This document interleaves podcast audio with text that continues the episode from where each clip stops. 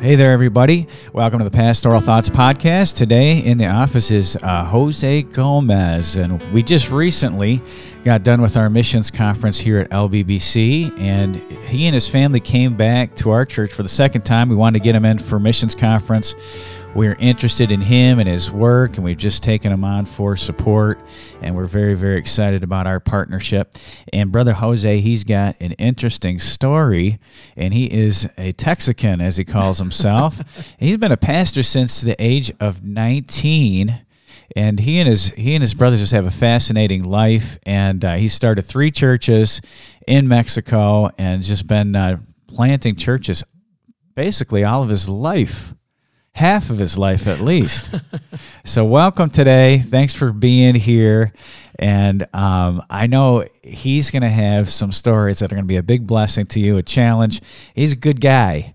And um, he likes to laugh. I think that uh, him and I could never work together because we'd both just be um, joking all day long.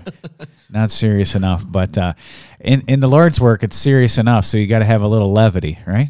That's yes, sir. You we, we uh, in Mexico, you, you say you laugh to keep from crying.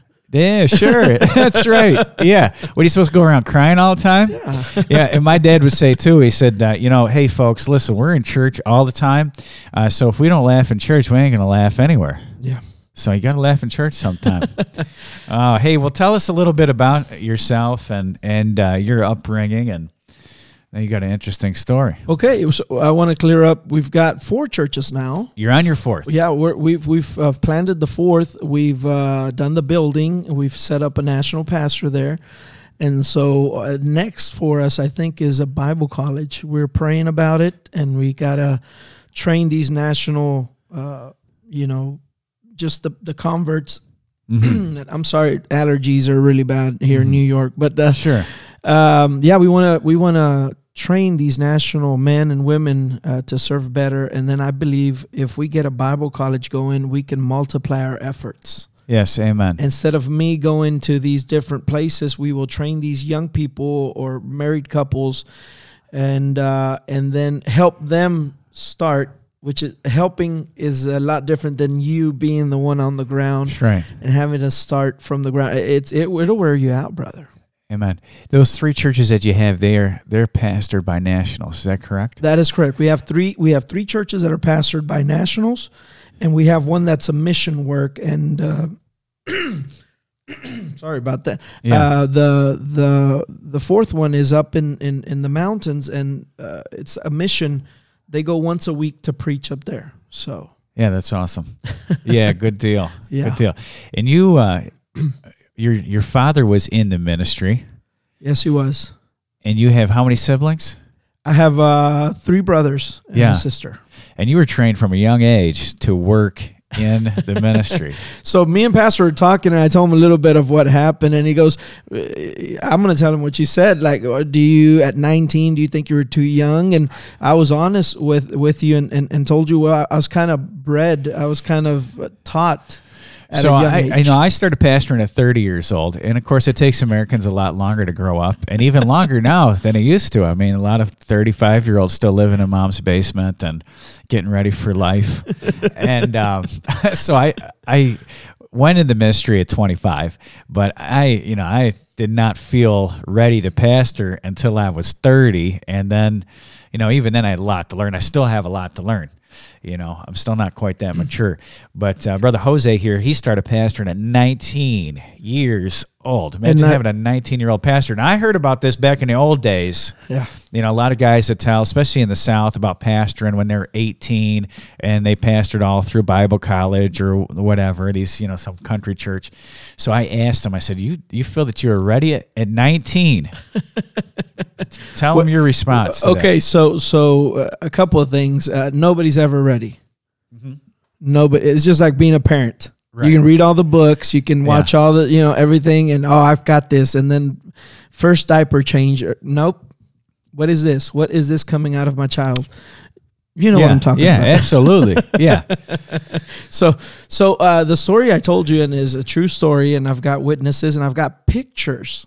Um, they put it on Facebook one time, and we were just little bitty kids So my father, and by the way, don't judge my father too rough. He grew up without a dad. Yeah. And he grew up on the streets of Matamoros, uh, one of the most dangerous border towns in Mexico. hmm Uh, and it was into drugs, gangs, anything you can think of. Yeah. He was in it. And, And, mistakenly too, I think we judge a lot of things out of American eyes, and we are a very, very soft culture.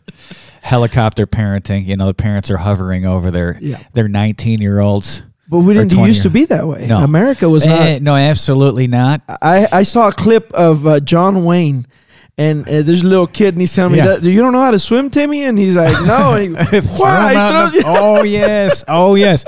Uh, th- there, there's a wonderful book called "The Coddling of the American Mind," and talks about in the 1970s. One of the questions for elementary school was, it, "Can your seven-year-old walk eight blocks by himself?" And they figured that if the seven-year-old can't walk eight blocks, they probably are um, somehow retarded in their education. Wow. That they ought to be able to like leave school and walk all the way home. Right. And um, and the truth is, if you look back in the '70s, crime rate was actually higher in many cities than it is today. Uh, but yeah, we just expected a lot more out of kids than, than Go. today. Go. Yeah, Survive. Go, go. Go have fun. and I grew up in the '80s, and so it, it was nice in an era where you know your kids just let you let the kids could just get on their bike and go play with their friends, and you know be home by supper time or whatever. So I grew up on the mission field, and I'll get back to the story. I, I've, Mm-hmm. Yeah. I, I can still remember, but Yeah. I grew up on the mission field, and so we had to walk. Oh man, it would it had to be, it had to be, fifteen blocks, twenty blocks away, and we had to cross a railroad track, and so uh, we would literally when when the the railroad uh, what are those things called the cabooses the the the Yeah, that's the last car of the caboose. Yeah. yeah, but not the last car, the other cars. Uh, anyway, sometimes they would park them there, Okay.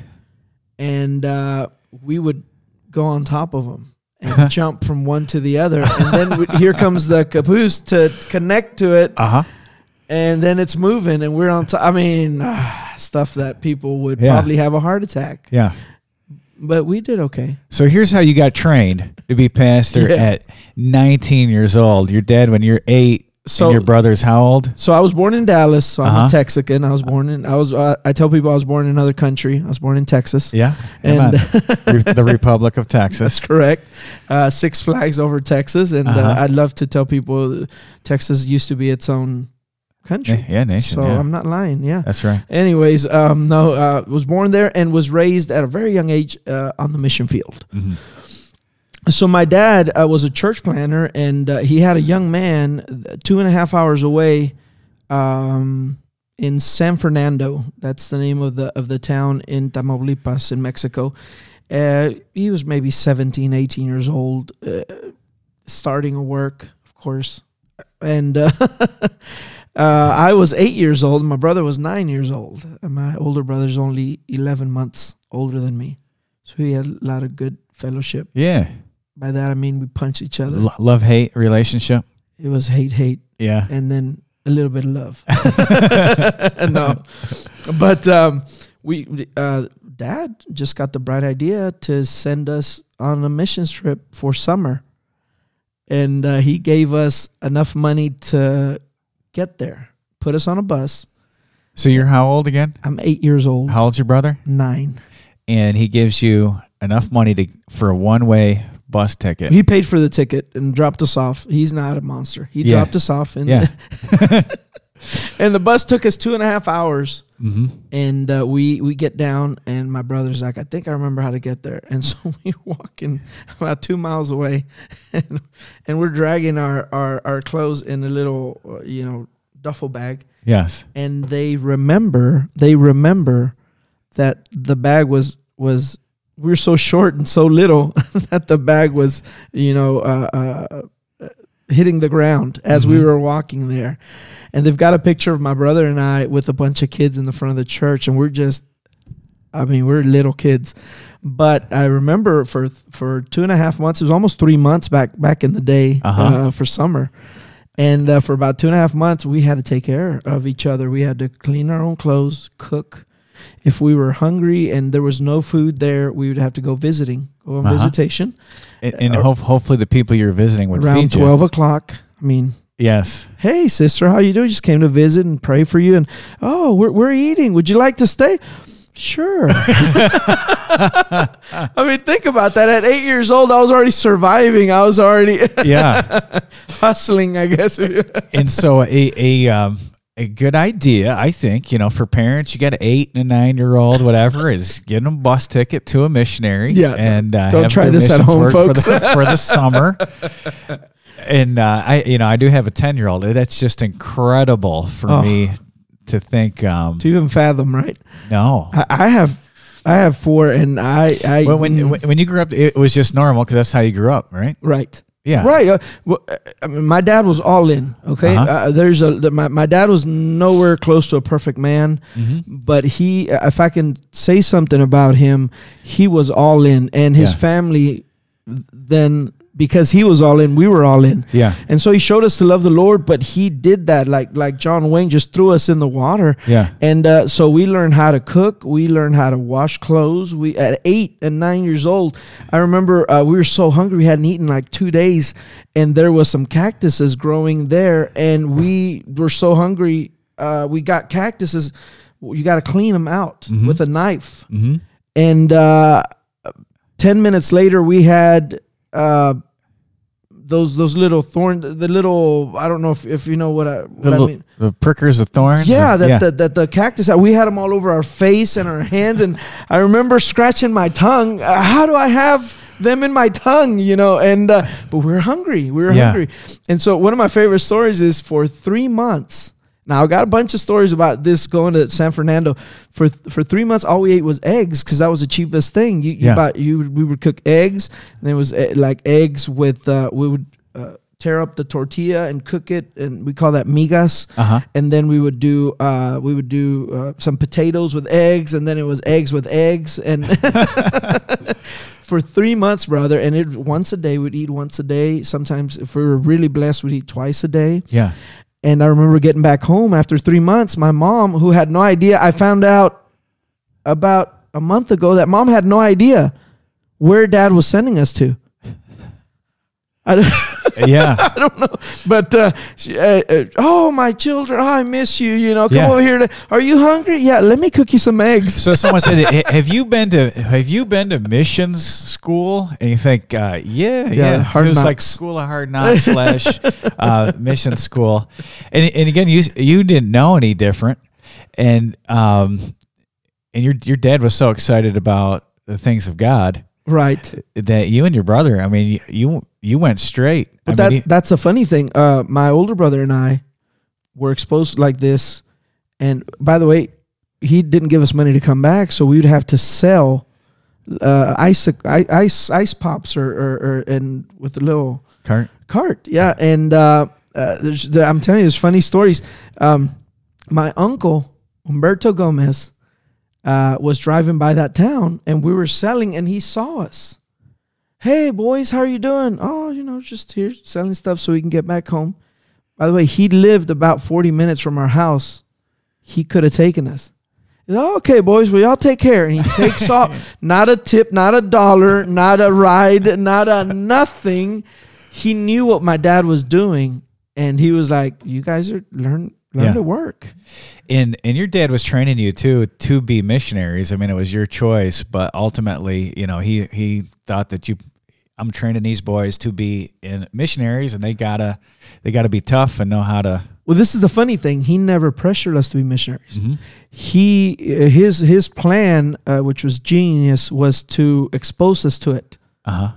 and you'll either love it or you hate it, and that's fine. Uh, my my two younger brothers, who were never put through anything like that, they're not in ministry. Yeah. My older brother and I are both missionaries. Yeah. So so he never told us you have to be a missionary, you have to be a preacher. No, he just exposed us to it. And the thing is, you you fall in love with with you're making an impact at eight and nine years old, and then you're, we would go back the next year, nine and ten, and then eleven and twelve. And when you were eight, nine, and eleven, out through uh, through your preteens, you were teaching Sunday school and going out Yes. and, and getting Visiting. people, Winning uh, people come to the church. Lord. Yeah. My, my dad loves to tell a story how I won a doctor to the Lord when I was like seven years old.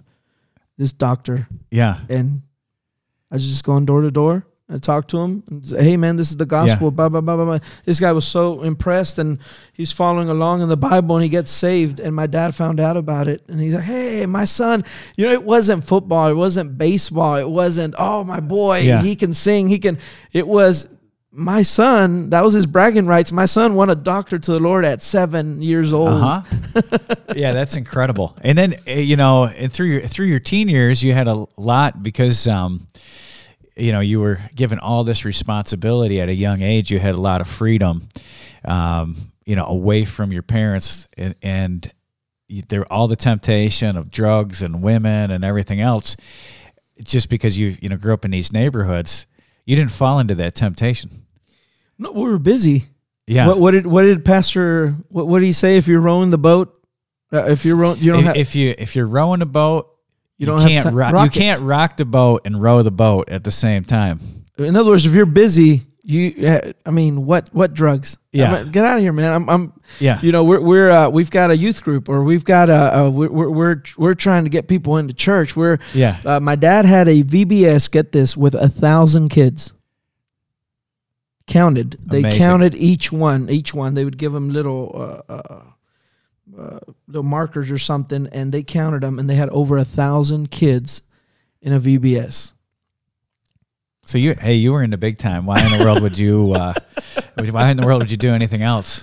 And Yeah. it was real. I mean, Yeah. he would take us. He would start. Okay, so we've got this is brother Marcos. We know brother Marcos. He's like our brother. He's always hanging out at church, and well, he says uh, God called him, so we're gonna help him start a new work. So we'd literally go and canvas the area, and then we would start getting the building done.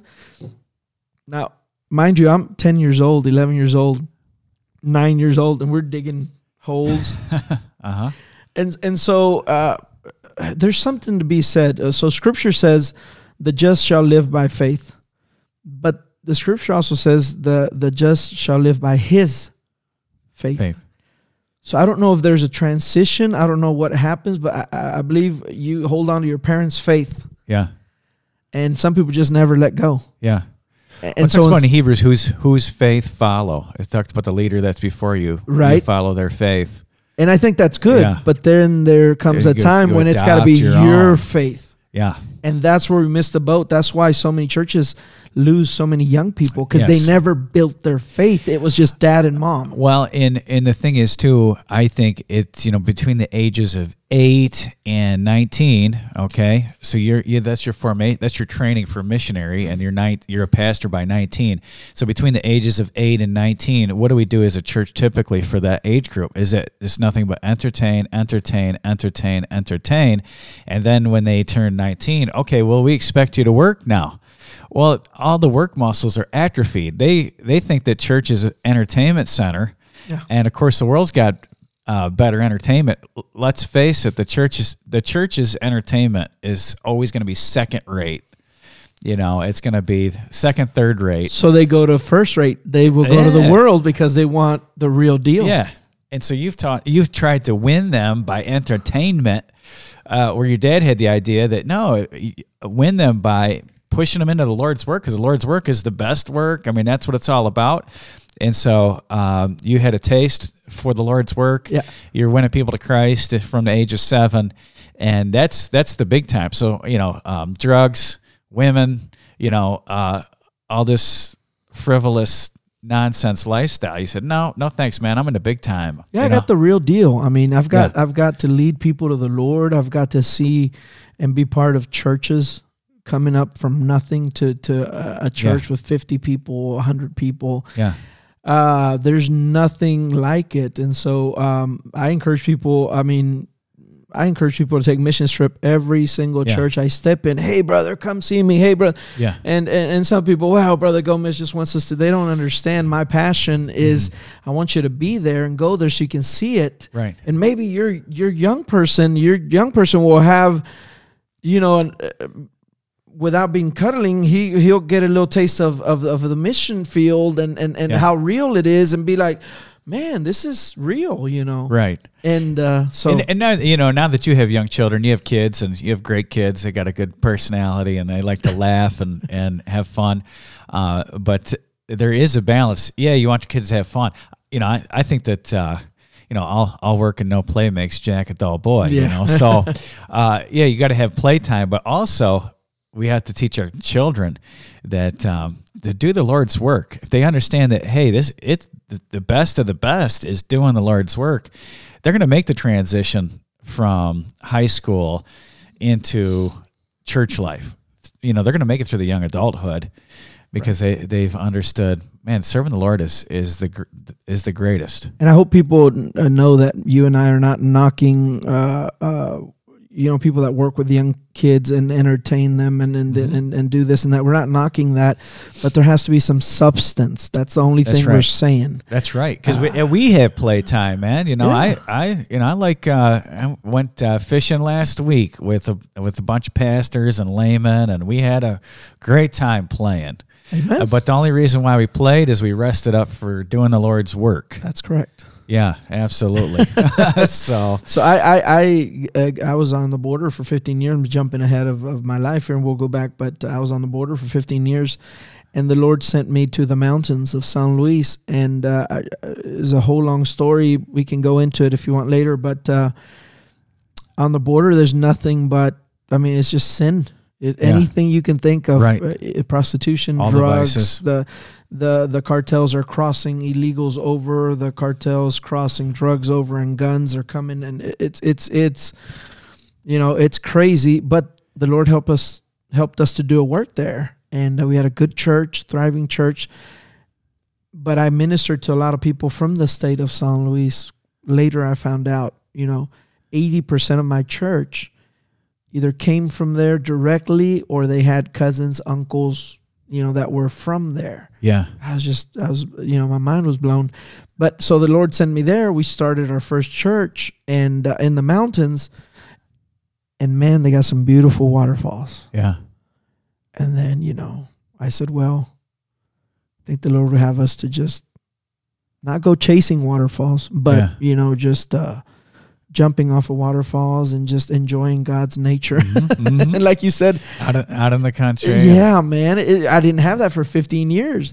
And to be honest with you, I was a little burned out. You Sure. know, you're talking about this whole life of just service, service, service, service. yeah, And, uh, but man, it was a refreshing, you know, just to go with my family and my kids are jumping into waterfalls and, uh, uh, you know, off of waterfalls. And we're just enjoying the first month or couple of months there. Um, just checking, checking out the land and checking out the, you know, and, uh, and after that, it was like, okay, work.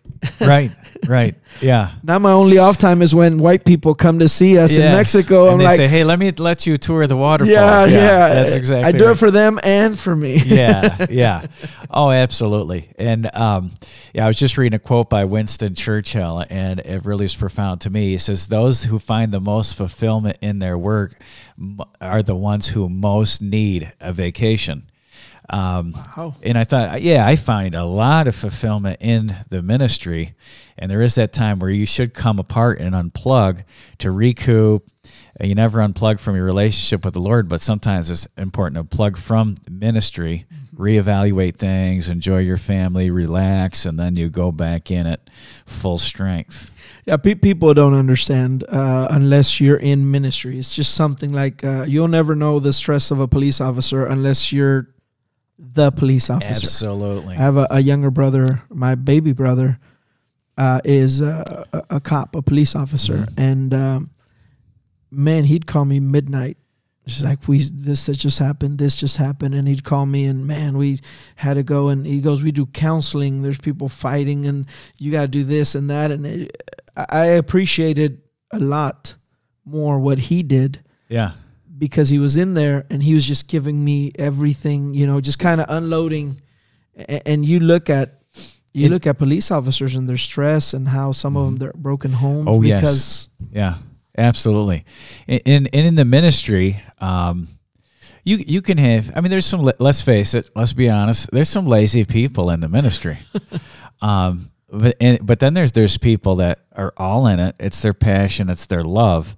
Um, and the, the danger is sometimes you can you can make the ministry an idol uh, instead of God.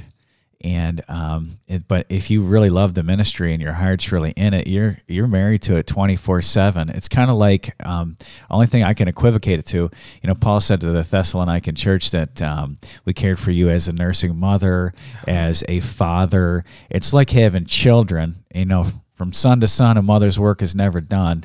So i mean you you go to bed with it you wake up with it and it's always there.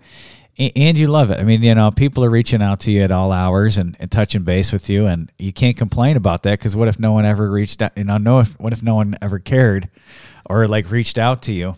Um, so yeah it's an all-encompassing work. Well he loved it so much that he said i will gladly be spent for you. Right. But but if you read that he's telling you he's getting spent. He's yes absolutely. you and know? you know and christ said to his disciples let's come apart and, and rest a while. Yeah. And then we see jesus with the crowds he said and he went up into a mountain to pray. And so even then he's, he had to separate himself to go up away from the people into a mountain. And uh, it, it's a journey go i've gone up hiked up a few mountains. Yeah. that's a lot of work. Oh, yeah. and so he's going on purpose up and away from the people to rest. Well, let's let's uh, talk about when you were 19. Okay. First pastorate. Okay. So this is uh, this is what led to it. I was 16. I, I, I moved to the states and lived in Mesquite, Texas, mm-hmm. close to Dallas, mm-hmm. 25 miles away from Dallas, but it was country. Yeah, so nice it, town. It, oh, nice! It was nice. Um, we had, uh, anyways, I won't go too into too much de- detail, but I lived there for nine years, so I got the American dream. I got to go to school and everything, but there was no joy in my life. Mm-hmm. I had cable TV, video games. I had freedom. You know, my mother was working, mm-hmm. and so I was pretty much at home alone.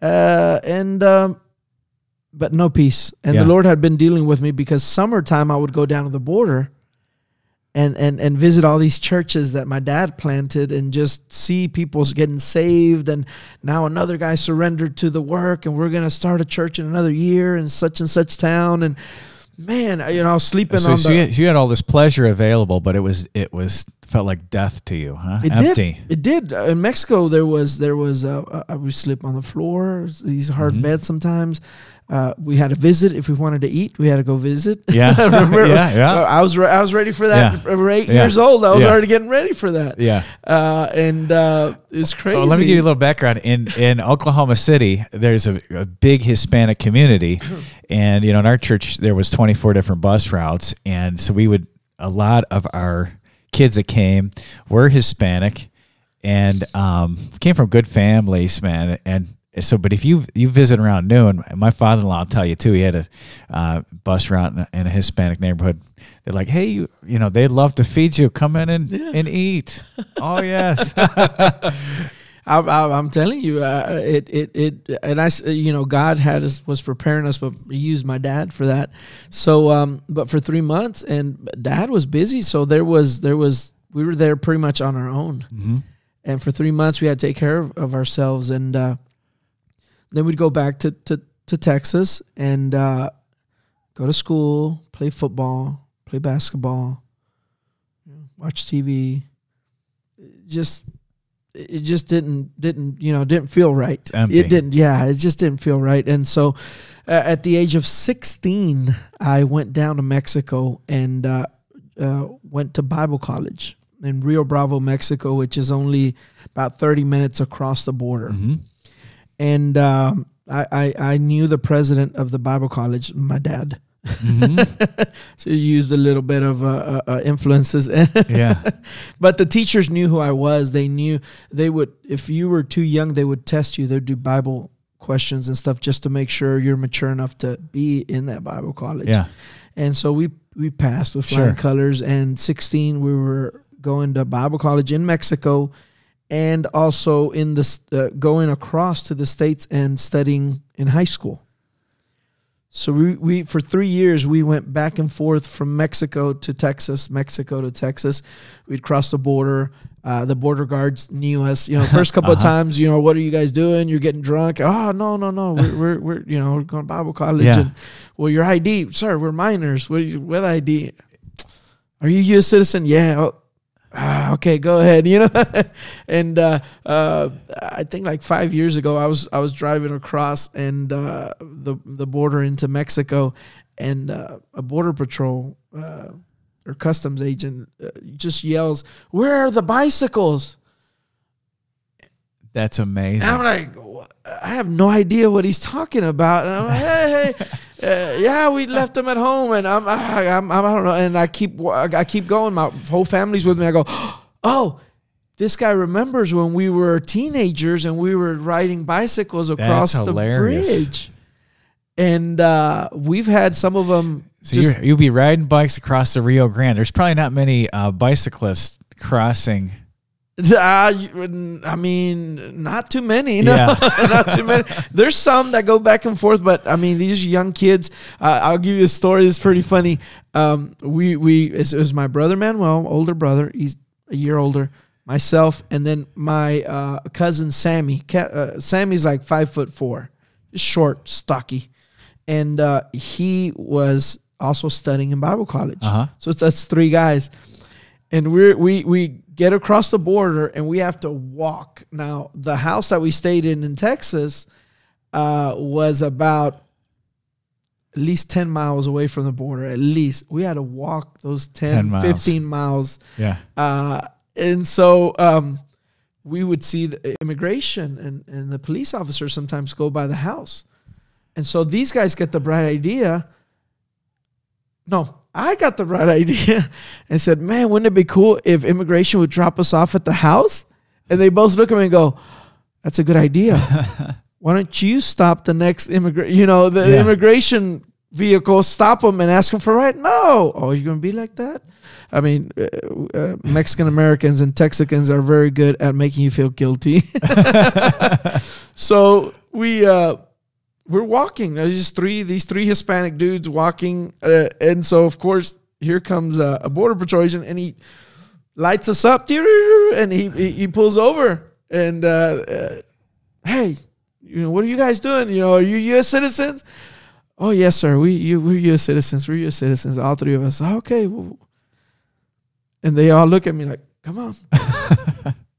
I go, uh, officer. You guys go by our house all the time. Would you mind giving us a ride? And uh, it is the weirdest thing. He'd never been asked. You know that Yeah, ne- I could guarantee he never. He just kind of looked at us like, "Okay, get on." and so he put us in the back Yeah. of the van. Yeah. And uh, we're sitting down, and they're driving to our house. And uh, he goes, "This is what we do to entertain when we catch people." And boom, he flips a switch, and there was like a disco ball. You're kidding. Ins- inside his car. That, that is very funny. Inside the immigration car, Yeah. there's a disco Yeah. ball going off. Yeah. And we're just looking at each other like, yep, this is happening. That's funny. Yeah, yeah. Most uh, probably most Hispanic Americans don't want to uh, be seen in a border patrol car. Is that is that true? we were young and, and, dumb. I mean, So we, we're we like, thought yeah. it was cool, man. So that's the first time you'd ever been at. Oh, sure. Yeah, let's hop in. I mean, as long as nobody saw us, it was this was like midnight. Okay. We're, we're walking across into Yeah. Texas at midnight Yeah. because we were Bible college was at night. Okay. So Bible college was over at nine o'clock. Sometimes we'd go to ten. Then we had to get back to the border. That's about a 30, 30 minute So you'd cross back and forth every day. every day. Monday, Tuesday, Wednesday, Thursday, Friday. Uh, uh, Wednesday we would go for church. Uh huh. There's no Bible college, but there's Uh-huh. church. And then uh, Friday we'd go cross over and we'd stay Saturday and Sunday for church. And then Monday we'd have to get back. That is amazing. Three years, bro. That's amazing. So my senior year, I'm I've I've made it to senior year, and um, I'm in senior year of high school, senior year of Bible college. Now now this is a thing. My plan was not to pastor. My plan was to graduate and then help a pastor for about two or three years Yeah. Kind of like an internship type thing. yeah, Yeah. yeah, yeah, Just the internship and just kind of learn, and, and and then after that, I already had the town and everything. It was Victoria, Tamaulipas, which is the capital of the state. Um, has uh, over a million people in population, and I could already see myself in a mega church. You know, just preaching. Yeah. You know, like like uh, like um, Benny Hinn? bob- bobblehead doll over there. Our bobblehead doll. Spurgeon. Spurgeon. Yeah. I was going to be the next Spurgeon, Mexican Spurgeon, Yeah. Mexican Spurgeon. Yeah, there, there you know, go. just yelling at two thousand people Yeah, you as uh, you know in the tabernacle. You- Uh-huh, You, know, uh-huh. you, come on, brother. yeah. Uh, not Yeah, not. Benny Hinn. No, no, Baptist, Baptist. and so that was my, you know, go big. Always go big or go home. yeah. And so that was my the town where I where I was staying was right across the border, Nuevo Progreso. There's a little church there. They had maybe running about 15 people. Mm-hmm. Uh, the pastor was there, had been there for 10 years, and um, he, he I was his assistant pastor already. He would leave to the states for two or three months and go work or go visit his family. And those two or three months, I was in charge of the church. And and you're what age again? Uh, 17, 18. Yeah. Yeah. And uh and so he's I'll be right back. You know, I'll be back. And three months later, he's back. Do I did um were people pretty respectful of you as a young man, or they they think that kind of like it was uh, something that was cute type thing? No, again again the the the the culture is different. Uh huh. So on the border at there's 15 year olds are killing people. Right. There's uh 10 year olds, 11 year olds that are, Running are doing drugs and- drugs and Yeah. stuff. So it wasn't like in the states where you'd be like, "Oh, that's cute." Uh, It's it's a little different. Now I'm not gonna Yeah. say they respected me Right. fully, but but you know, They thought he's a man. He can. I mean, he's He's just a young young man. he's covering for the pastor because he's Yeah. going, and the pastor will be back. So you know, Right. I, I just just you know, I had to go to school. I had two schools, and I'm I'm I'm pastoring this thing while he's in, up up north, and so I did that for about a year and a half. So we get to senior year. I'm 19, about to graduate high school. Uh, four months away, and then uh, Bible college, same deal. I think I had like two months left, and um, the pastor leaves Yeah. and uh, my dad says, "Hey, uh, Jose, um, would you like to pastor the church?" I'm 19. Um, I don't know. I'm, telling you, my plans were not that Right. little town. It Yeah. was the big town. you were going to be Spurgeon in the megachurch. yeah, man. And Yeah. uh, I mean, and I was going to learn, you know, from from other pastors. You know, I, I knew I wasn't ready hmm but there was a need. And uh, so I told my dad, well, let me pray about it. He goes, okay, you pray about it. I'll give you a week. You got a week. Thanks, Dad. Uh, and uh, he says, no, after a week, if you're not, you know, I'll find some, I'll try to find somebody else. But to him, it was a natural fit because I had been there for a year and a half. Right. The people knew you. You'd already filled in for months at a time. I knew the town. I, you know, Yeah.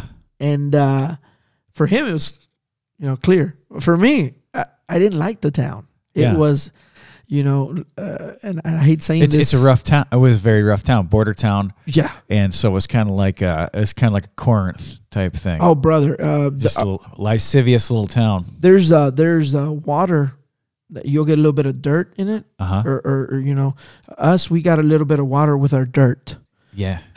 Yeah. we, we, we had to get buckets and uh, f- if you're going to take a shower or a bath you would have to fill out the bucket and leave it there for 30 minutes so the stuff Settle. would settle. and you'd get a cup and then i would break out. My back was you know uh, Yeah. that that was our running water you know. Uh, police were, were were corrupt you know. Uh, you see, one time i opened uh, my bathroom door and there was a little kid in there laying down. And he was kind of scared and i uh, he was kind of scared. I looked at him uh, what are you doing son uh, well my, my dad told me to go get money in downtown beg for money and today i didn't get any and if i go home he's going to beat me wow. so he saw a restroom he saw a little place he and he and it was cold it was Yeah. like in december Yeah. so I went inside, got a, a blanket for him, got a pillow for him, and uh, uh, I said, "You can stay there, and um, if you need anything, you let me know." Yeah. And in the morning, I got up and he was gone. It, so it, it would be equivalent of of a inner inner city. Yeah, for sure. And, and so it, we know that the people in the inner city desperately need Christ, but it is a fatiguing work because people need so much help. yeah, well, it's, it's constant. Yes. You know, uh, once I was already married, uh, a lady would uh, she's dropping off her kids. And uh, oh, what's going on? Well, we just had something happen, and my wife is there, and she's got three little kids, and they're all dirty. You know, they they're just oh man, and uh, uh, and she's trying to rush, and finally we see a police officer. Hurry up! What's going on? Wow, my, my husband was I caught him with another woman, or I I think she's with another. So I broke his window, and now I'm going to jail, and I need you guys to take care of my kids. E. Yeah. I mean, it's almost every day. Uh, Sure. pe- people, uh, they just, they just, immigration just kicked me out of the states, and I have no money. And uh, would you feed give me? Could No, you some me? of them were like, "Can you give me some money?" I go, "No, but I can feed you." Uh, no, uh, and start yelling profanities at you because they were lying. They wanted. Uh, Yeah. So I did it one time, and I gave they guy want they wanted money for a fix. for drinking and for drinking, yeah. drugs. Yeah. I did it one time where I, I gave this guy money and, uh, you know, invited him to church and told him we could help him. And two weeks later, a week later, I don't know, he was, he went by our church and he was just drunk. Yeah. And I was, man, I'm, I'll try not to do that again. Right. know. Right. But uh, yeah, no, it's, it, it's for sure. It, wear- it'll wear you out. But, um, so I prayed and God just told me this is where you're going to stay. God, I don't, I don't want to be here. You know, this is not my dream. This is not, uh, it was just it was God just confirmed that you you need to be here. Yeah. And, uh, so at And that was a, that was a big training ground for you.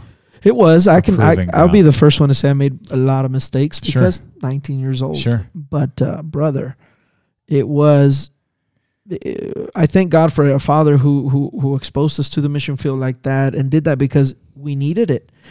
Uh, d- don't you think too that uh, kids and people people who are involved in ministry just see uh, the corruption of sin and the and and you know you think of a missionary's kid or a kid that um, goes out sowing they see the end result of drugs they see the end result of immorality they see all the heartache and um, destruction that sin brings and the appeal of sin loses its teeth pretty quickly when you're ministering like that. Well, and then you have your your counter to that is in the states sin is glorified and Mhm. it's it's made you know, Mar- Marlboro man. Right. You know these yeah, you turn on the television, and what is the message? partying. Is that um, that sin is cool. adu- yeah, adultery is normal, immorality is fine and healthy, homosexuality there's no downsides to it. The people are happy, and right. uh, so sin is glorified. And people who who um, follow God's rules are miserable, which uh, which the truth is it's Fanatics. they're exactly- yeah, fanatics. they're exactly the opposite. the bad guy in 80% of the movies is somebody reading scripture or quoting verses. He's the one going Right. around killing everybody. Right, right. Yes. Yeah. But yeah. by the way, I got I got living in the states for 9 years. I got that. I was exposed to that. yeah. But I knew the truth, Right. you know. Uh, but yeah, we, we started pastoring there at 19 and uh, a month into being a pastor, a lady comes up to me and says, "My husband is leaving me for another woman. Can you, you know, talk to him, talk to us?" And I did. I talked to him. You know, How old were you again? 19 years old. Yeah. To give marital counseling. Yeah, Yeah. yeah. I'm like, I'm talking to him, and, and I don't love her anymore. I'm like, no, no, no. The Bible says that love, you know, doesn't end. So, uh, and and before I did that, uh, this is just God, brother. Uh-huh. I said, well, uh, you don't love her anymore. Did you ever love her? Well, yeah, I used to. Okay, okay, okay, okay. But the Bible says that love doesn't end. So it's not. It's not that you don't love her. It's that you guys need to work on your marriage and you need to go back to the beginning. And I'm giving all this count, brother. I'm giving all this at 19 years old. And you know, I I, I go back home and I'm like, "Oh, you serious?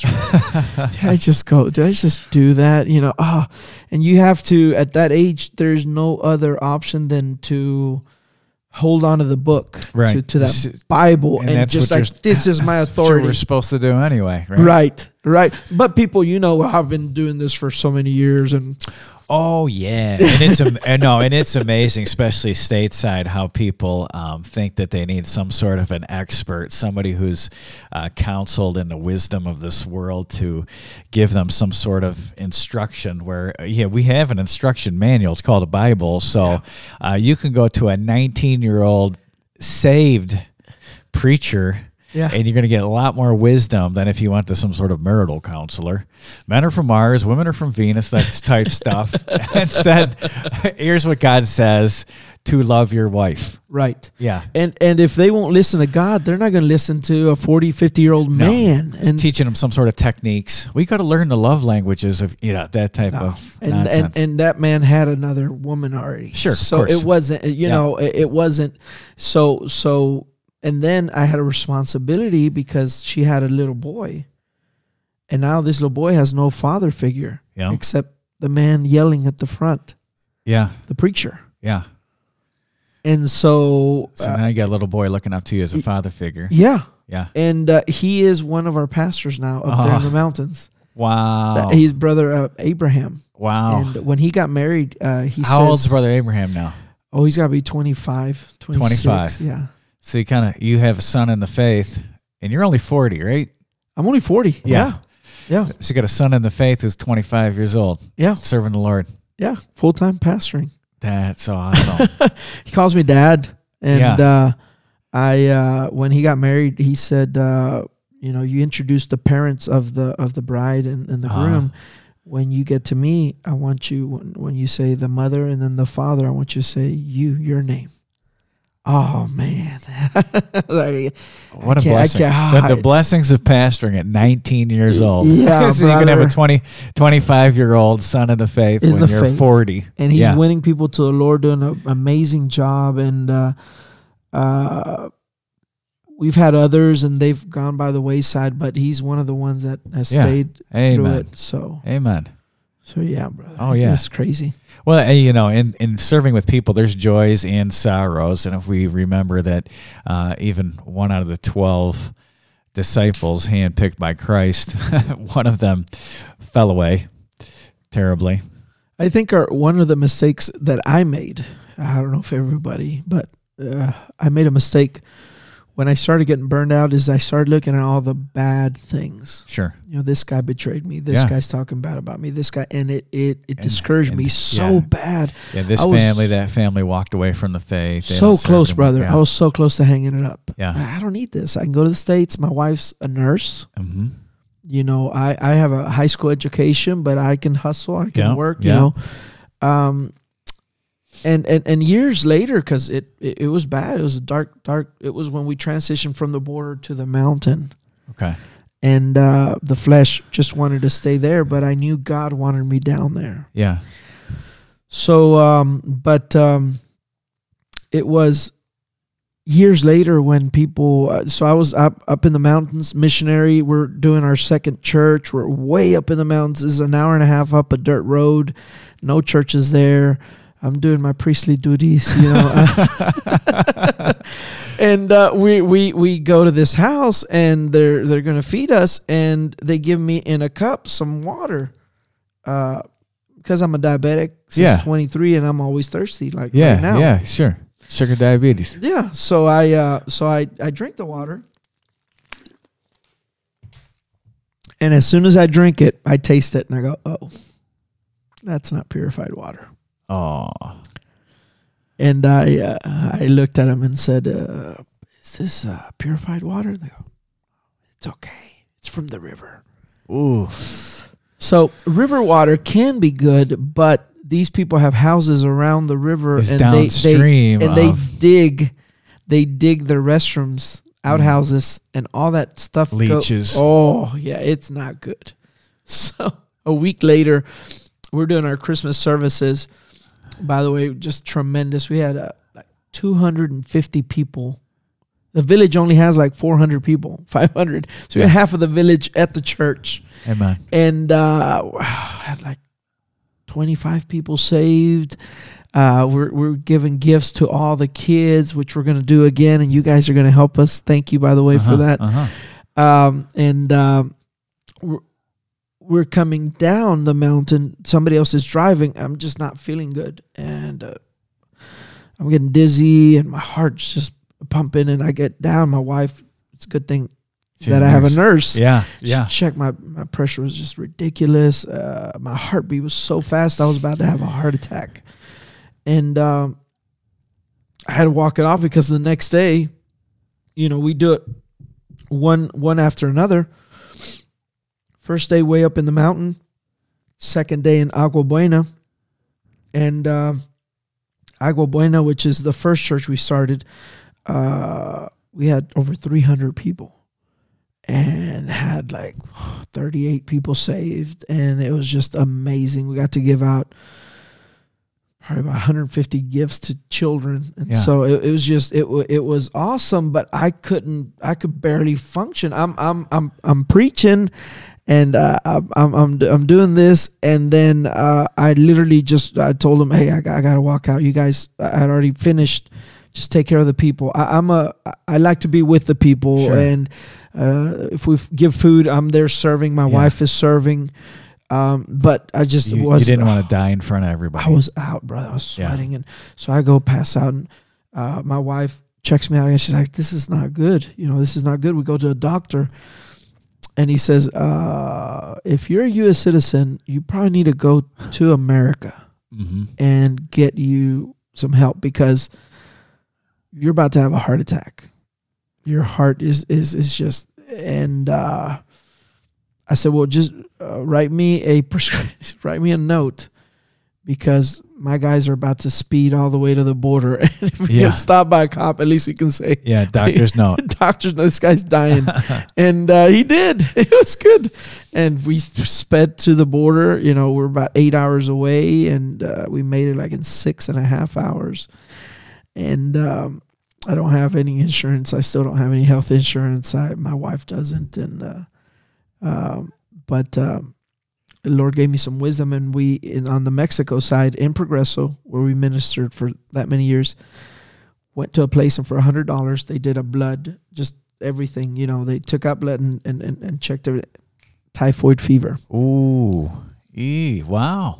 and then being a diabetic, your your your uh, your defenses are not very Sure. strong. Yeah, So, brother, I was. Uh, by the way, they gave antibiotics for like twenty something days. I don't know, twenty one. It was it was it was crazy. Uh, not this is- many, not many people in uh, first world countries can say that they've had typhoid fever. bro, three months. I was bedridden for three months. Yeah, God used this in your life.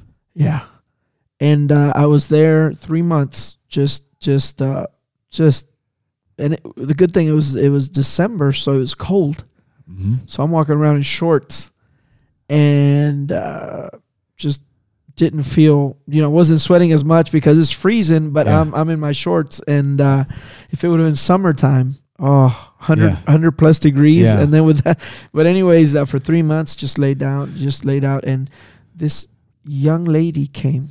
And this young lady, she was 14 when her mom couldn't handle her anymore. And pretty much dropped her off, said, You do something with her and, and, and, and help her. And uh, we did. My wife would give her a memory verse about obedience and, and, and all kinds of stuff and talk to her and give her a good example. And she started dressing right, thinking right, loving God. And her mom took her away Mm. and we, she's not ready.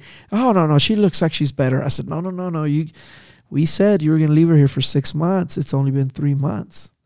No, no, no. She's good. She's you're ready, right? You're ready to go. And she didn't want to go, but he took her anyways. She went back to Mm. Mhm. years later. Here I am, and not a lot of pastors are visiting me. Not a lot of, you know, offerings or uh, nothing. One pastor, which is now my home church, he sent a Visa card, and uh, we were able to get winter clothes that we didn't have, Yeah, pans, and because we had moved everything to the mountains.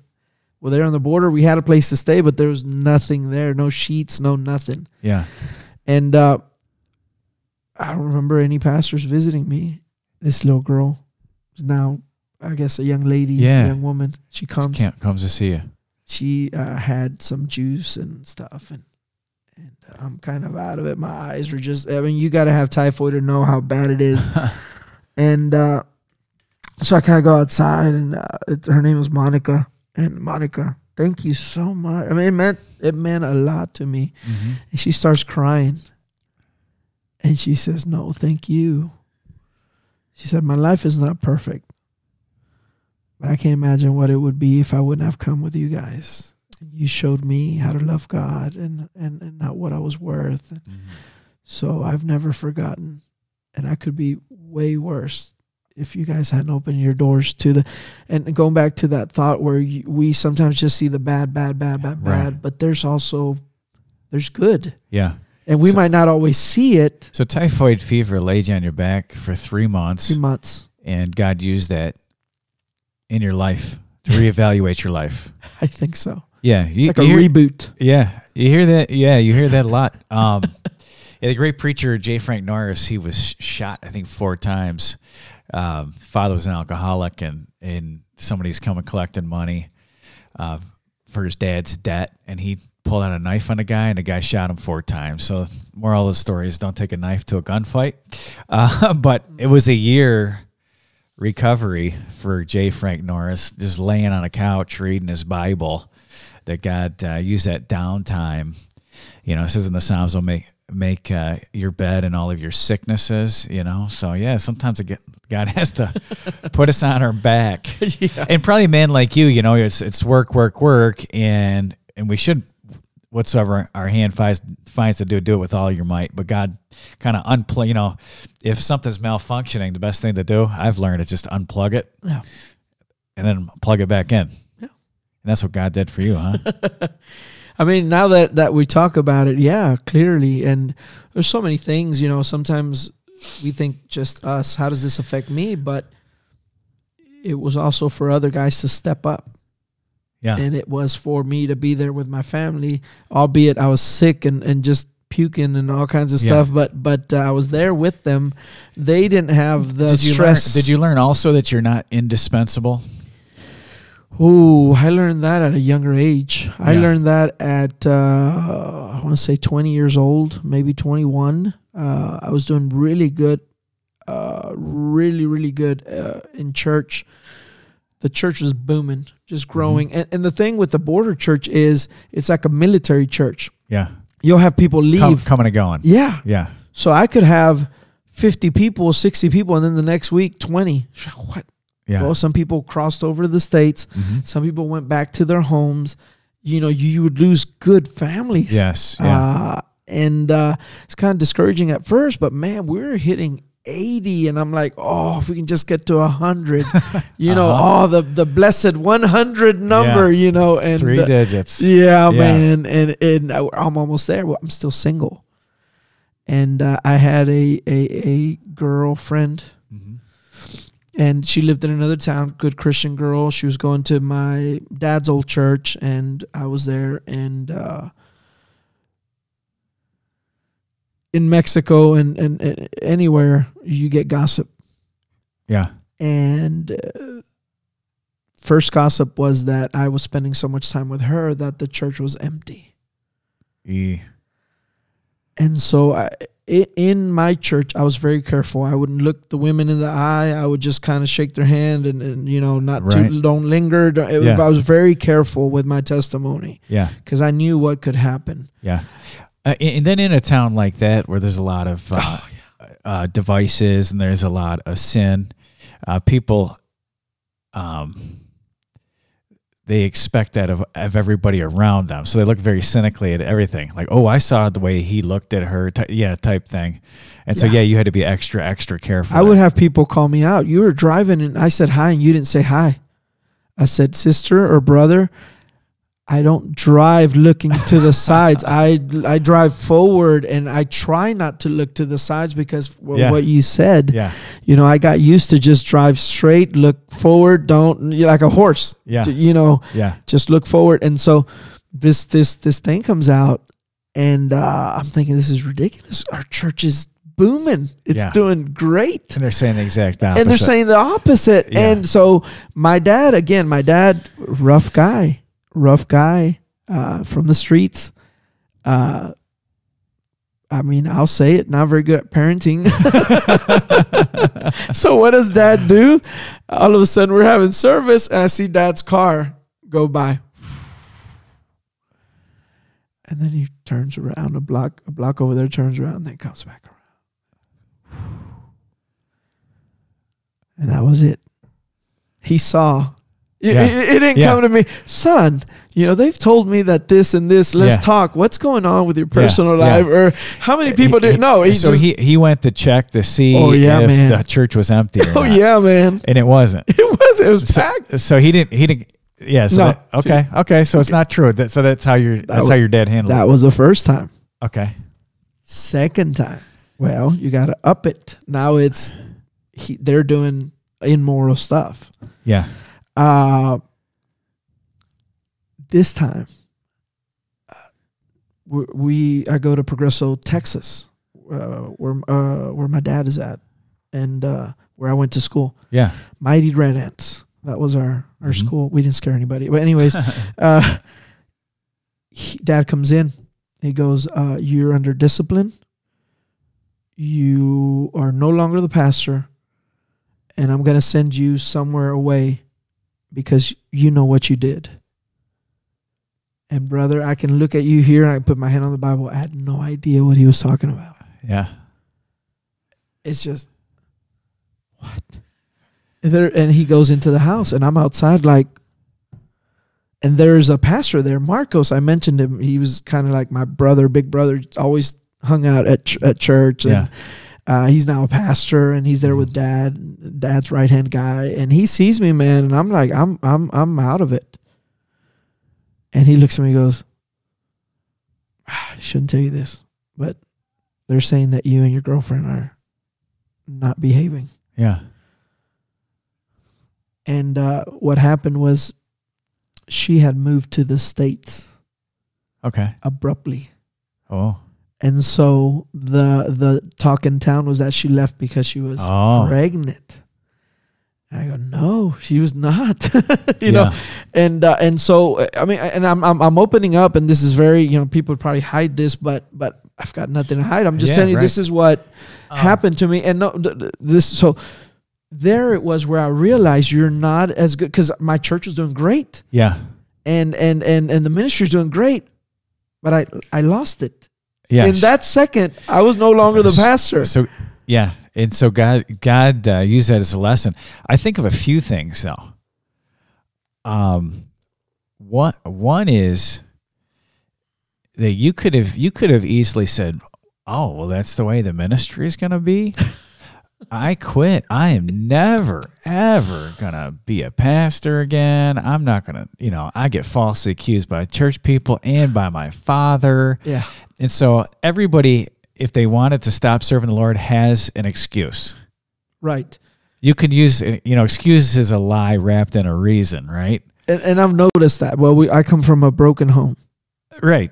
Okay. Yeah. Yeah. Uh, Or what? Yeah. Whatever. But right then and there, um, you know, God used that to humble you. You could you could have instead taken that as just an excuse to do what you want. Okay. Whatever. You know. I'm you know, gone. Yeah. And, Yeah. and a lot of people, their pride would be so hurt they'd be mad, and then, um, It killed my pride. It Yeah. it, it I mean it so I, I'll be honest with you. I, I was prideful. I Yeah. had pride. Yeah, I mean, sure, sure, I'm you were- killing it, yeah, bro. Yeah, yeah. and that and it's funny uh, when you have pride, you get blindsided like you would not even believe. And then again, um, I talk someone to says, "Hey, pastor, I need to talk to you." Think, well, you know, they're going to tell me how wonderful I am. That's why they want to make an appointment with me. and it's the exact opposite. Um, and so, yeah, you you learned a very important. Well, and it's nice of the Lord. You know, the Bible says talks about uh, bearing the yoke in your youth. Yeah. It- those life lessons are so hard, but you're never going to forget that the rest of your life. I mean, the Lord kind of quick clipped your wings at a young age. I haven't. I haven't forgot it. And Yeah. when I talked to the young people, I said, "Look, man, your your your problem is that you know that pride." And uh, I'm not telling you because I've I've like I've, I was more prideful than you. yeah. I was more prideful than you. And And even being just think, in the ministry, think how much you thought since your ministry is going good, think how much you thought you thought you knew, Right. and you were the answer man at you know Oh. at 20 years old or whatever. Yeah. and um, it's a wake up call. yeah, And and and you're, you're, like, probably thinking in the back of your mind, man, there's there's 50 year olds that can't even do what I'm doing. You know, Well, I don't know if it was that bad, but I, I, you know, I was youthful pride, youthful Yeah, pride. yeah. I can do. I've got this. I know this. I've, Yeah. I've bam, bam, bam, bam, bam, and, and and man, I'm killing it, and it's going great, and uh, And that fast, it's gone. you, it's gone without me even knowing why. Yeah. and and and then when when he told me oh and then it's like well how can i prove that if she left to the states Yeah. and so i, I got a hold of her she said, oh well i'll go down there and talk to him i'm like no no no no no i just i, I want to know if it was maybe something you said or Yeah. you know and it all got cleared up Yeah. it, it all got cleared up but in the meantime god the damage was me. done and uh, Yeah. but at the same time god used that tremendously in your life. And there's something about again you know with with guys i think women hold their value to be in relationships mostly. But guys i mean god gave to adam a garden. And most of the time guys identify their value in what they do. And so you you identified yourself with that church and the success of that church. And god stole your identity he, he said i'm going to take that away from you and now you're nobody Yeah. And, and, and, and you're moving somewhere and you're going to have to start from the ground and, and, and, and, and, uh, everything you built. And I say that in, you know, uh, quotation, it's not, it's not, it's God is doing that. right it's god's word god's Yeah. church not yours He's using you yeah as a vessel. How much can you brag as a vessel if you're just being used? yeah absolutely And so, uh, but I went through that very hard time in my life, and the Lord was preparing me for what what He had for me later. Mhm. And so, a lot of it's preparation. Now we're we're you know, I, I, I had a church that helped us, and then uh, they dropped our support. And the, the the pastor said, "I'm dropping your support because we don't help national pastors." I said, "Well, you know, I'm not a national. I'm, I'm from Texas." right Oh, okay. Well, let me rephrase that. We don't help pastors. We help missionaries. okay I said, uh, I am a missionary. He goes, You've been in the same place for over 12 years. I said, Show me in scripture where it says how many years I have to be there, and I will I will go. I'll go somewhere else. yeah I'm just doing what God wants me to do. And I'll move when God tells me to move. Plus, I said, we've helped my dad start all these other churches right we helped my dad start almost 10 churches. And when I say we helped, it wasn't like we were on the grounds, we were getting stuff done. Um, and so that was another slap in the face where, uh, like a little identity crisis. Am I really a missionary? Of course I am. I'm, what is this guy talking about? yeah And uh, it- it's funny because they have a uh, ministry and they have field reps and they get support. yeah I'm like, okay, so you're gonna say I'm not a missionary, and and and you guys, you have people that are not even in Scripture. There, where is No, a field rep, field rep. in Oh. Scripture? yeah oh yeah It was it was it's just funny to me, but but stuff like that humbles you, and, and yes, and, and, and if you're gonna if you're gonna work with the brethren, you're just gonna have to you know shrug shrug your shoulders and and move on. yeah, okay. yeah, Yeah, and that's funny. yeah. So you uh, so you're um By the way, not even a year later, Huh? God calls me to the mountains. yeah So I almost felt like writing him a letter. Am I a real missionary now? Am I a real boy? yeah yeah right yeah yeah Pinocchio. Um, yeah, that's funny. So so it, it's a 19 year pastor Yeah. until the age of 21 there.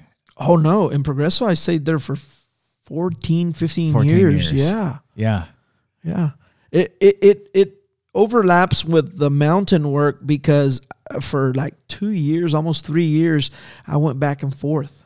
Yeah. I, I, I, I went to the mountains and, and scouted it and, and just wanted to make sure it was God's will. And I, I knew it was God's will. Then he opened doors.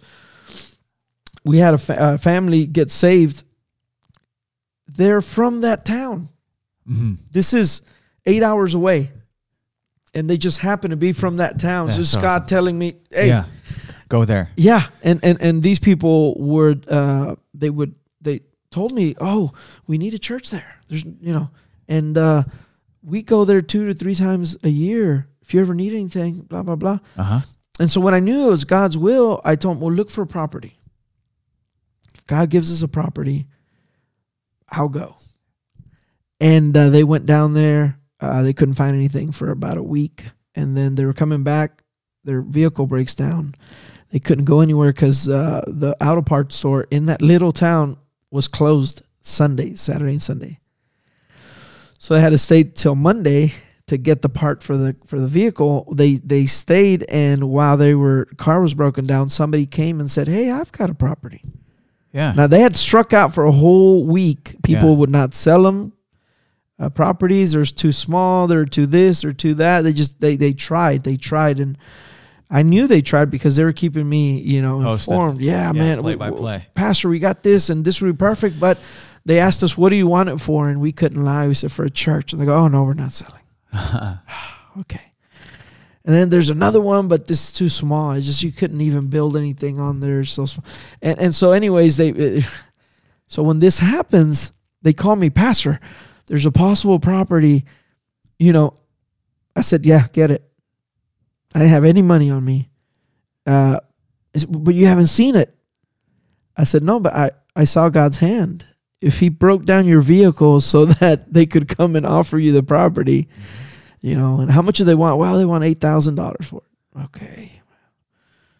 Uh, tell them we'll give them four thousand dollars in three months, and then in six months we'll pay them the other three thousand.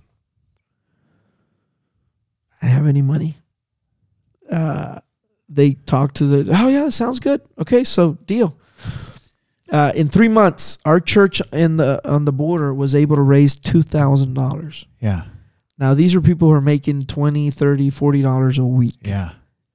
So it'd be the equivalent of a church here raising 20 30 40,000 dollars. So they raised $2,000 for that property and uh, people are excited and on That's fire. awesome. What a blessing to that church to be able to um, start another church and Yeah. invest in that. Yeah. Our home church sent 500 and then some other friends gave and so we had $3,000. Yeah. And so the time was ticking ticking ticking ticking. We've got about a week left and I don't have the money.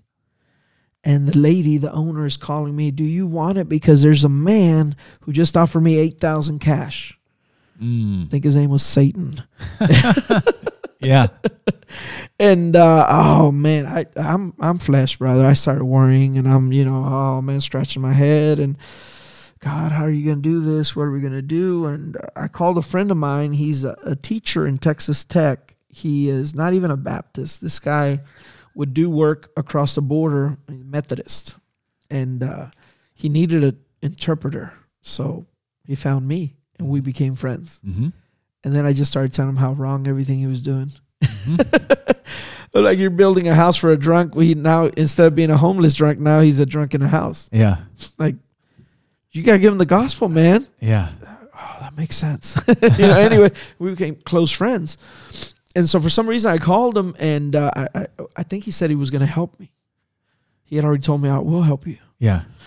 And so I called him. How are you doing, brother Gomez? I'm worried, brother. Oh man, I don't. I, I've got a week left, and I don't have the money. And there's this other guy who's. He's like, "What? You didn't get my check?" Mm. I said, "What check?" He said, uh, "We sent you a five thousand dollar check in the mail." I'm like, "No, but I'm moving to the post office until I get that thing." Yeah. Right. You're just sit there. yeah. Yeah. And I did, and a day later it came in, and then I put it in the bank, and they froze it because it's five thousand dollars. And they said we're gonna keep it for about three or four days. We're gonna freeze that thing because it's a high amount. Yeah. They didn't know if it was real or whatever. Oh, yeah, I mean they they anything under like a thousand or two, they have to do Yeah. that. The clock's running out. Yeah. And so I start getting the church ready, and we're just gonna go and buy a property. So guys, get ready. Um, um, it- I'm waiting there, and as soon as the bank releases it, I put it in my pocket, and I've got eight thousand dollars, and I drove across the most dangerous parts of Mexico with Yeah, eight thousand $8,000. dollars in my pocket, Yeah. and it was like God opened the sea. No bad guys, no good bad guys. Which Yeah. is good bad guys are police officers that will Need- rob need, Need you. a bribe. yeah, yeah. Well, If they know you have money, they'll accuse you of being a, a drug dealer or Sure. whatever and just take it, you know, Sure. confiscate it. Sure. Yeah. Nothing. It was just clear. Amen. We we you know we drove and we got there and I'm psyched. I'm ready to pay for it. Now God did this miracle and I know it's God. God wants me here. Yeah. Um, he provided and uh, not a down payment, but we pay for the whole thing. And um, so I um, I this lady comes to me. She's the the the one in charge of the neighborhood. She's the lady that does the politics and, and, and gets some water, running water and electricity. So people love her. And she just happens to be related to the people we won to the Lord Yeah. and the people that got us the property. Yeah. And so she's like, "Oh, I'm excited for you guys coming, but we want to know what is your message." And I'm like, "Ma'am, I came to buy a property. I don't I don't want to do that."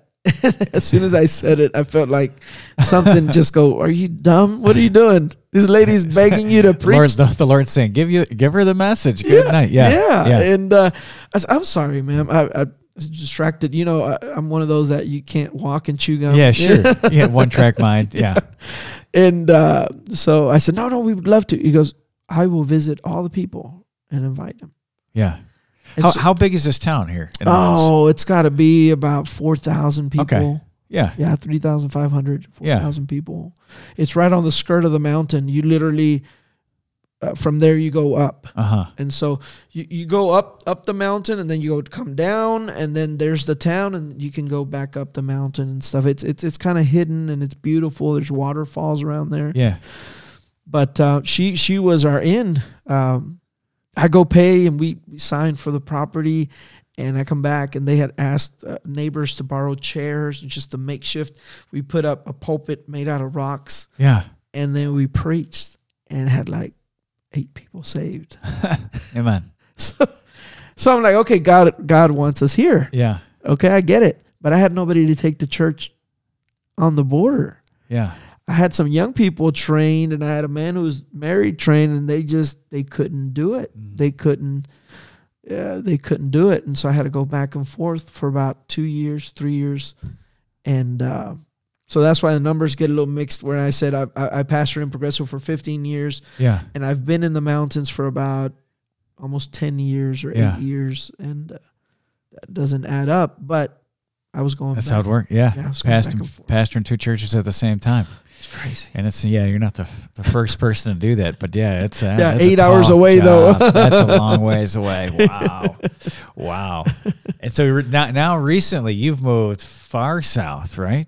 No uh, so that that uh, the one i'm telling you that's in the mountains Yeah. that's eight hours in Yeah, and so we pastored that church and and left it to pastor abraham the Mhm. little kid Yeah. that that you know your son in the faith. Yeah, my son in the faith. We we left it to him, and again, we, I've got so many stories, brother. We probably need to do like a four part series if the people are even interested. Yeah. But uh, we uh, we started two churches. The one way up in the mountain, Mm-hmm. which is like a mission, Mm-hmm. and I was I was good. And then God said, "You gotta go to the city." There's a city of over 300,000, 400,000 people, and it's growing. Yeah. and I we would have to go to get supplies there because it's the big city. It's Mhm. about 50 55 minutes away. And um, every time we'd go there, just God would these people need the, you know. And I, okay, God, I get it. We're busy over here. Uh-huh. And uh, I don't know. It wasn't too long. It was a month or two. God just kept, and then it, we went to the negotiation phase, which was, okay, God, I'll go, but in two years. Mm-hmm. I'm busy with these two churches. I got my Mhm. hands full. I, I don't want to go. Honestly, brother, I didn't want to leave the village and go to a city. Sure. Sure.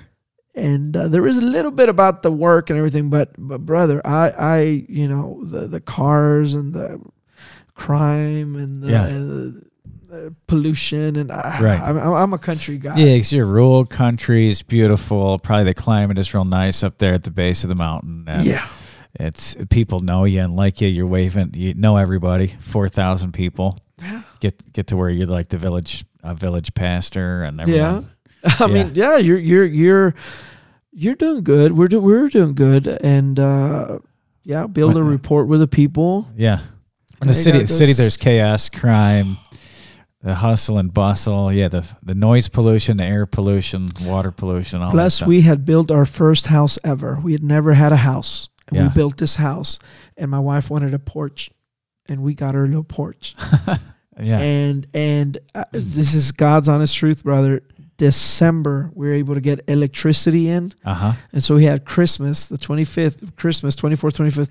Got real live Christmas lights. Yeah, man, and, and look, you know, a little bell bush. I mean, no. Uh, yeah, anyway, yeah. Amen. Me too. if it's fake, it's okay. Yes. I think that's in the Bible. Yes. Uh, if it's not real. yes. Anyways, no, we had everything, and I was sitting down. Just, I felt so realized, like I'm there. I've arrived. Oh, we have a This is my first house settled. ever. Yeah. Been been in ministry for 18 years. Never could give my wife a house.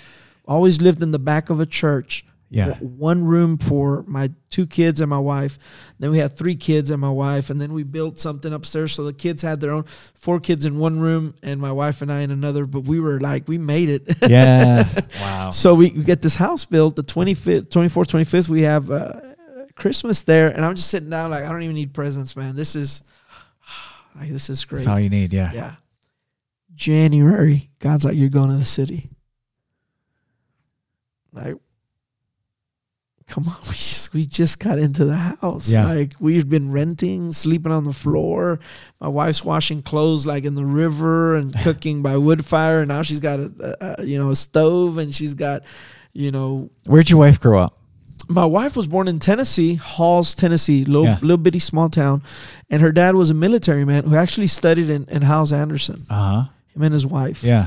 And uh, he so he took him around, but uh, most of her youth and, and, and, and childhood was in Missouri. Yeah, so most of so the folks need to know is that you didn't you didn't marry some Hispanic girl down in Mexico that's used to washing her clothes in a river. You're talking about a Yankee man. You you married a Well, a Southerner, she's a white girl, yeah white girl. yeah. So I mean she so here uh, you know married such a good woman, nurse, Yeah. and then also a gal who is willing to live in the back of the church in Mexico, wash her clothes in the river, and Who God had called to Mexico. yeah God called her to Mexico, uh, I think a month before we met.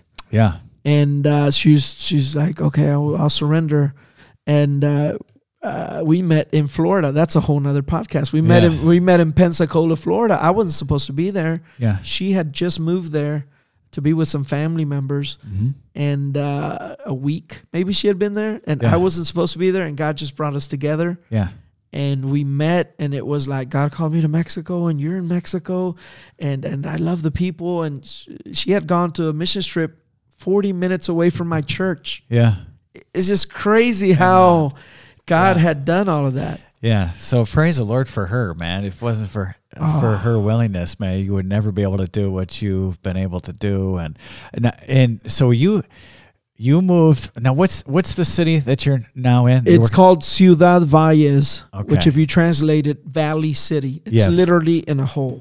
Yeah, okay. Like you come into the, and it's this, and there's the city on the bottom. Yeah. And so this wasn't January of 2020. This was January of 2019, right? I- you you say the uh, Lord I'm gonna say the 18th. It's been about two years. Yeah. Yeah, Yes, coming up on 2 years. yeah, coming up on two years, uh, and um, sh- So you have moved, you've got property and you're developing that property right now for the church building and Yeah. Uh, well, no, we didn't. We didn't have anything in Valles, um, and I, I, I. Uh, so I told God, I'll go, Mhm. but you got to work on her because Yeah. she, she's already given up so much. Sure. going to the border and then going eight hours away, and Mhm. now you're going to the city, leave your only house that you've ever had. You know, the nest. Um, but again, God just God. The beautiful thing about serving the Lord is you get to see His hand, and He's just so real. You know, we we go to the big city and we go to a property, and it's like this is it. Just you just feel it. You just the Lord's telling you, this is it. Yeah. And then you find out seventeen thousand dollars because it's a big city. Right. Everything's expensive. Oh man, how am I gonna get seventeen thousand dollars? I can't do it. Well, I'm right. I couldn't do it, but Mhm. God could. And you know the story that we were able to raise raise that. Uh, no, no, that was for Pastor Omar. The story I told about High Street. You told uh, us that. Yeah, You told us that that, here. was, but that was for Brother Omar. That was for their our newest work. Okay. Our yeah. newest work. This Okay. is the second newest. Okay. That one, I I I believe the Lord. I've never done this. I believe the Lord was in it so much. I, I, I, I'll- I'll tell you what I did. The one about it was less than seventeen. It was like fifteen thousand. Because Brother Omar's has been the most expensive property we've got yet. Okay. Okay. So it was like fifteen thousand, Yeah. but to me, that's uh, eight thousand was you Yeah. know a miracle. At fifteen, you know, almost double. So, but I knew it was God. I just knew it was God. So I said, man, I, oh, the time, the time, the time. Okay, uh, the guy's selling me, and he says it's actually two properties, and blah blah blah. And there's some people that are interested in one and the other, but you want both, and maybe I'll wait for you. And I said, look, uh, what if I give a down payment and then you give me a month? And if I don't pay it in a month, you keep the down payment. It's just a month. Okay, deal. You know, talk to the owner, deal. So I gave a thousand dollars out of my savings account Yeah. that I had Yeah.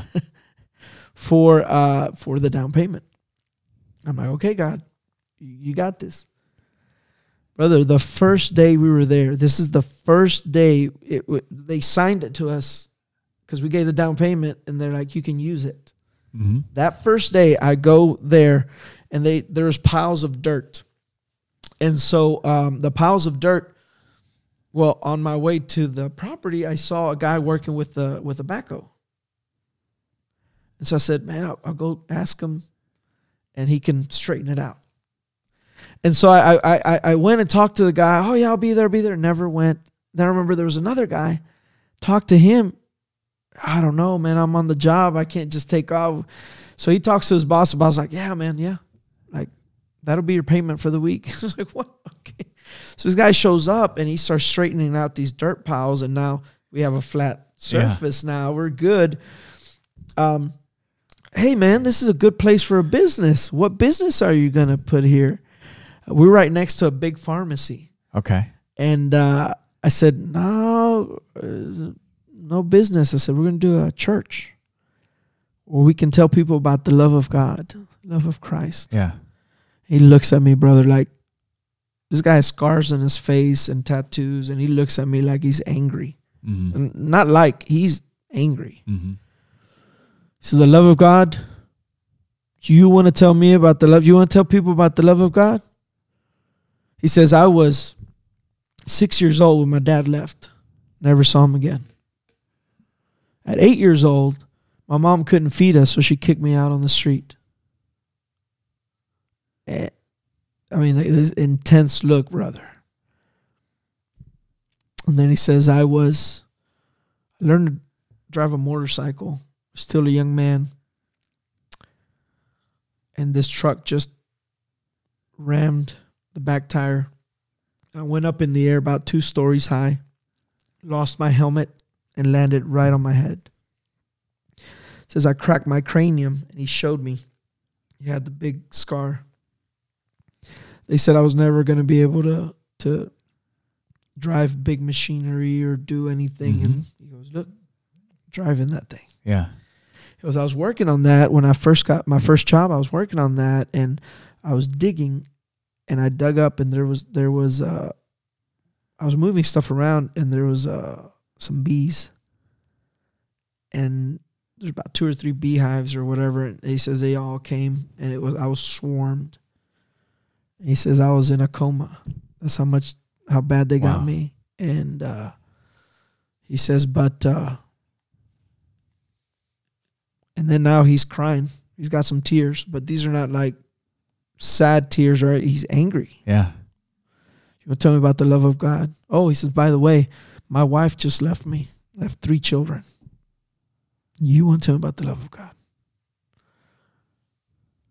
I said, yeah, man, I want to tell you about the love of God, and I want to tell you that uh, God brought you here.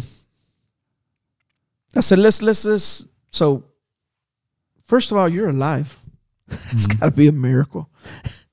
he goes, Well, I said, Oh, he said, Where was God when all this was happening? I go, Right, Well, right, you're alive. right. So apparently he was paying attention. I said, "What? When you got run over, what happened?" He goes, "Oh, oh, yeah, he ran me over. They ran me over, and I I landed on my head, and the truck was gonna finish me off, because it's better just to kill him than to leave him." So this truck is revving up, about Wow. to finish him off and take off. And he said, so, "Peop- so, so it was going to be a, a mercy killing where they're just going to run him over just to finish him off and put him out of his misery. "Yeah," and nobody would No. tell on Yeah. them. Nobody sue. There's no, yeah, yeah, Yeah. yeah, pretty much. So they're revving up. They're about to go, and he said people out of nowhere started made a circle around him, and these guys swerved right as they were, and they took off. I said, "Man, you think God didn't have something to do with that?" He goes, "Now that I think about it, when those bees were on me, and I was there and uh, going into shock, this man came out of nowhere." He said, Hold on, hold on, hold on. I'm going to get an ambulance. And he got an ambulance. The ambulance got there and they wouldn't put me in the ambulance because of all the bees. No kidding. No kidding. And this man again appears and he says, He takes off his coat and he starts doing this bit, opens the door, grabs me, throws me in there, and he closes the do- doors and yells, Now, take him. Mm. I go, You're asking where God was during all this?